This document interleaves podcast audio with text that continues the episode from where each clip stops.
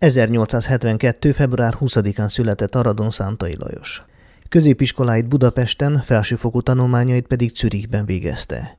Építész pályája a fővárosban indult, de 1902-ben édesanyja halála után a szülővárosában nyitott tervezőirodát. 2011-ben halálának 50. évfordulóján emléktáblát avattak a tiszteletére annak a belvárosi bérháznak a falán, amelyet a köznyelv Szántai palotaként emleget.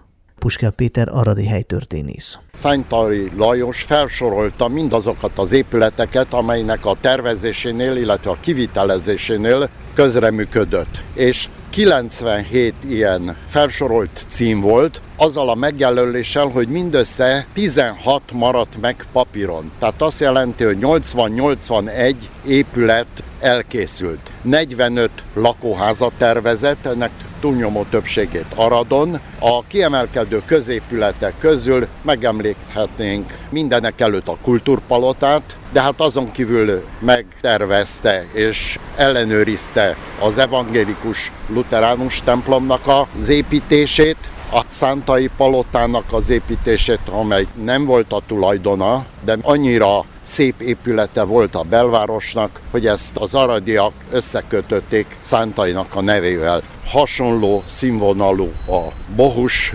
báró palotája, sokkal szerényebb volt az az épület, amelyben lakott, és amelyet ő maga is tervezett. 2013-ban a Kultúrpalota centenáriumán az eklektikus stílusú épület előcsarnokában is emléktáblát helyeztek el Szántai Lajosnak. Az abban az évben kiadott emlékalbum pedig a Szántai Lajos és Palotái címet viseli. Szerzője Új János nyugalmazott történelemtanár. 1919-ben Milán Tabakovics elhagyta az országot, repatriált úgymond Szerbiába, és ő volt az, akit Aradon a műépítészetet képviselte, az más, hogy 1930-as évekig, tehát több mint egy évtizeden keresztül Bukarest nem ismerte el a munkásságát, tevékenységét, csak az 1930-as években kapta meg az architekt igazolványt, amelyben elismerték román műépítésznek. A Szántai szobor felállításáról a műépítés születésének 145. évfordulóján 2017-ben döntött az önkormányzat. Az elhatározástól számítva három év múltán 2020. februárjában került sor a szobor felállítására. Bognár Levente önkormányzati képviselő, Arad korábbi alpolgármestere. A Kultúrpalota Szántai Lajosnak a legimpozánsabb épülete, egyfajta szimbóluma is a munkásságának. Sokan mondták előttem már, hogy ha csak ezt az épületet alkotta volna meg, akkor már megérdemelt volna egy szobrot. Tehát egy olyan jelentőségű épületről van szó, amely egyedülálló az egész régióban. Nagymértékben hozzájárult épületeivel az aradi városképhez.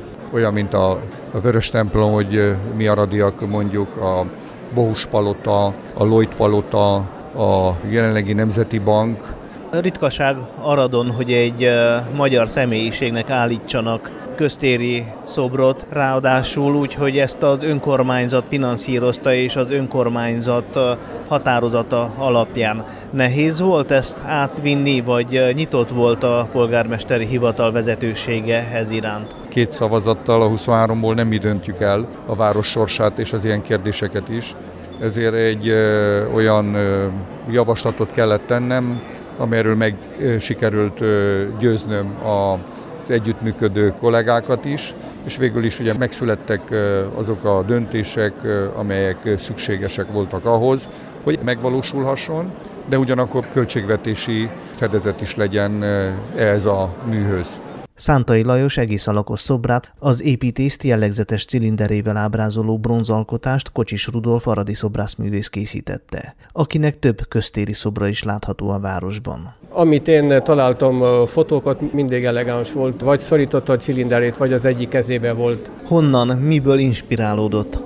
Egy 1906-os korabeli fotóból, pont ezt a pozíciót találtam nagyjából, amiben a szobor is be van állítva, amikor átadták az evangélikus templomot. Amelynek szintén ő volt a tervezője. Igen, természetesen ő volt a tervezője és a kivitelezője, mint hogy a kultúrpalotának is.